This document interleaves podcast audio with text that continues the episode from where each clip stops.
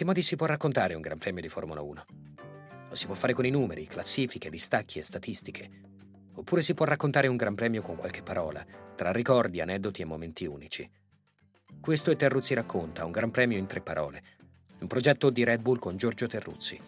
L'ottavo appuntamento del Mondiale 2019 va in scena in Francia. E a scandire il nostro racconto saranno tre nomi, Angelo, Ivan e Damian, protagonisti di tre storie molto diverse tra loro. Francia significa luoghi diversi per circuiti diversi.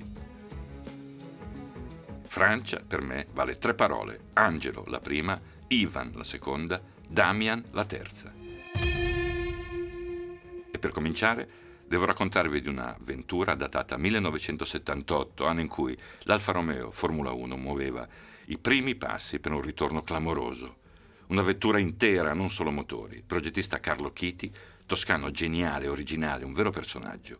Il fisico massiccio, i modi spicci, una fissazione per i cani di ogni risma, sempre a zonzo nei suoi pressi, ufficio dell'Autodelta compreso. C'era stato un test sulla pista di Balocco con Vittorio Brambilla alla guida e poi, e poi, per una coincidenza, una confidenza fatta da un ragazzino come me, credo per simpatia, per tenerezza, venne a sapere che su quell'Alfa sarebbe salito addirittura Niki Lauda, passato alla Brabham, motorizzata Alfa, appunto. Un test segretissimo, mi dissero, pensai nella mia ingenuità. Così presi in prestito la Fiat 127 della mia mamma e chiesi al mio amico del cuore di partire subito con me. Si chiamava Angelo, di corse macchine, ne sapeva poco o niente, sviluppavamo insieme fotografie nel bagno di casa. Eravamo compagni di banco, sin dalla prima elementare. Il piano era assurdo a pensarci adesso. Non sapevo nemmeno dove diavolo fosse le Castellet, comprai una cartina stradale e partimmo, viaggiando per tutta la notte, sbagliando tre o cinque volte strada. Macchina fotografica e macchina da scrivere, non avevamo accredito, niente. Ma arrivammo. Entrammo nel circuito vicino a Bandol, restammo nascosti sul tetto dei box in attesa degli eventi. Infatti, arrivò il camion dell'Alfa, scaricarono la macchina, aspettammo altre ore, arrivò Lauda. E arrivarono altri giornalisti dall'Italia, ovviamente. Sì, ma noi avevamo la macchina fotografica. Così scattai un po' di foto e preso da un irragionevole entusiasmo consegnai il rullino ad Angelo pregandolo di partire con la 127 e di portarlo a Milano, sviluppare le foto e distribuirle ai giornali mentre io avrei continuato a seguire il test. Angelo aveva preso la patente da poco, non possedevo un'automobile. Partì, via, con il rullino in tasca. Ero gasato, ma ero anche un asino, perché a quel punto mi trovavo alle Castellet solo, senza un mezzo, senza soldi per tornare un piano che faceva acqua ovunque. In aggiunta avrei dovuto partire dall'Italia il giorno successivo, destinazione Gran Premio d'Olanda. Ecco, un asino, appunto. Ma per fortuna ci sono molti angeli in circolazione, pronti a darti una mano. Ad aiutarmi ci pensò Carlo Canzano, a quel tempo inviato della Gazzetta dello Sport. Mi vide là, imballato come un orfanello, mi offrì un passaggio sino a Marsiglia, pensò lui a pagare una notte in un albergo per me, e a Marsiglia, dopo una serie di telefonate a carico del destinatario, vale a dire il mio boss Ercole Colombo, quindi un'agenzia viaggi svelta anche fuori orario, arrivò un fax che garantiva un passaggio aereo da lì verso Amsterdam il giorno successivo.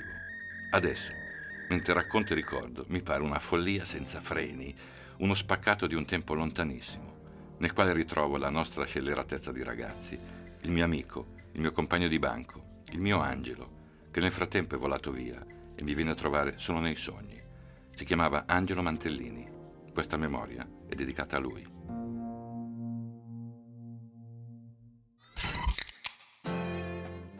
Il Gran Premio di Francia ha fatto parte del calendario della Formula 1 dal 1950, anno del primo mondiale, al 2008.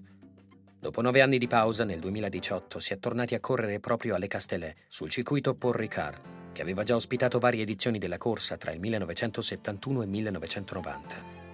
Una gara, quella del 1990, che rimane un ricordo indelebile per molti appassionati italiani. Seconda parola, Ivan. Dai che ci siete, Ivan Capelli, ancora le Castellet, anno 1990, giorno 8 luglio. Ivan era il nostro ragazzo da Gran Premio.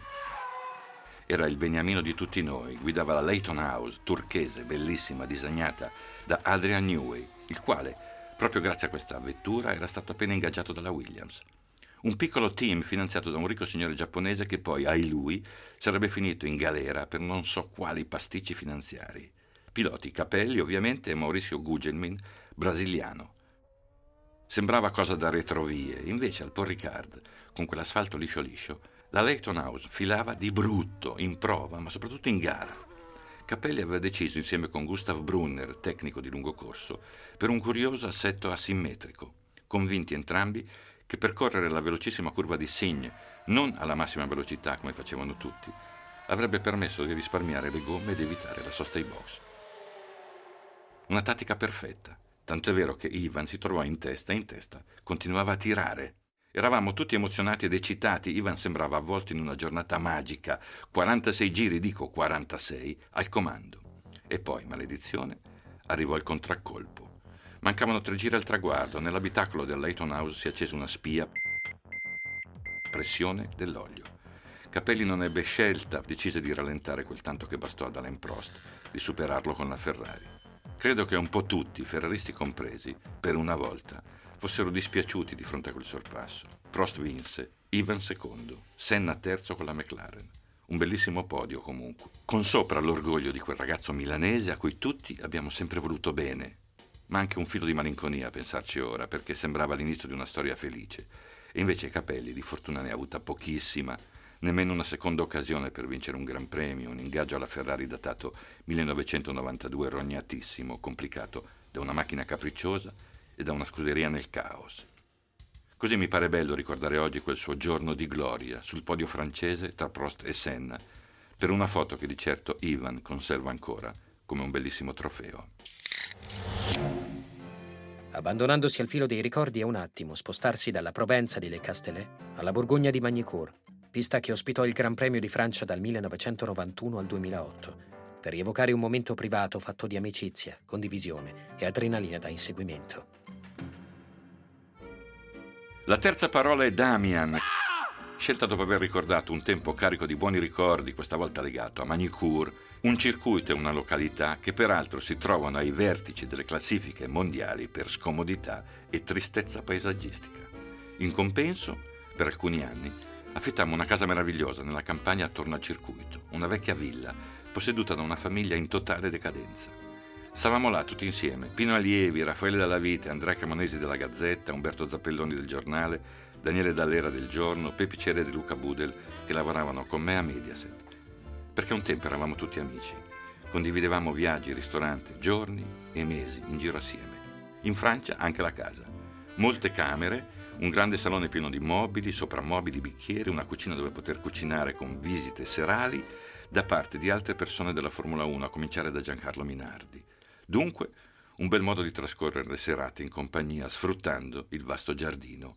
Unico problema, un enorme cane piuttosto combattivo, un vero rompiballe con la mania di dominare la proprietà. La padrona di casa ci aveva avvisati al nostro primo arrivo. Basta pronunciare a voce alta Damian Stop. Damian era il nome del molosso e a quel comando in effetti si arrestava piantandola di molestare gli invasori. Eravamo alla nostra prima esperienza in quella villa, andammo tutti a dormire sul tardi. Come al solito mi svegliai molto presto la mattina successiva, spalancai la porta a finestra che dava sul giardino e a quel punto vidi una scena esilarante. Daniele, alto com'è, stava correndo inseguito dal cane, urlava Roller, stop, brother, stop, Carter, stop, invano. Non ricordava il nome di quella bestia satanata e quindi nessun comando veniva preso in considerazione. Anzi, la belva tentava di morsicare l'uomo in corsa, considerato come un invasore. Mi prese un attacco di ilarità incontrollabile mentre qualcuno da una finestra urlò finalmente il comando adatto. Damian, stop!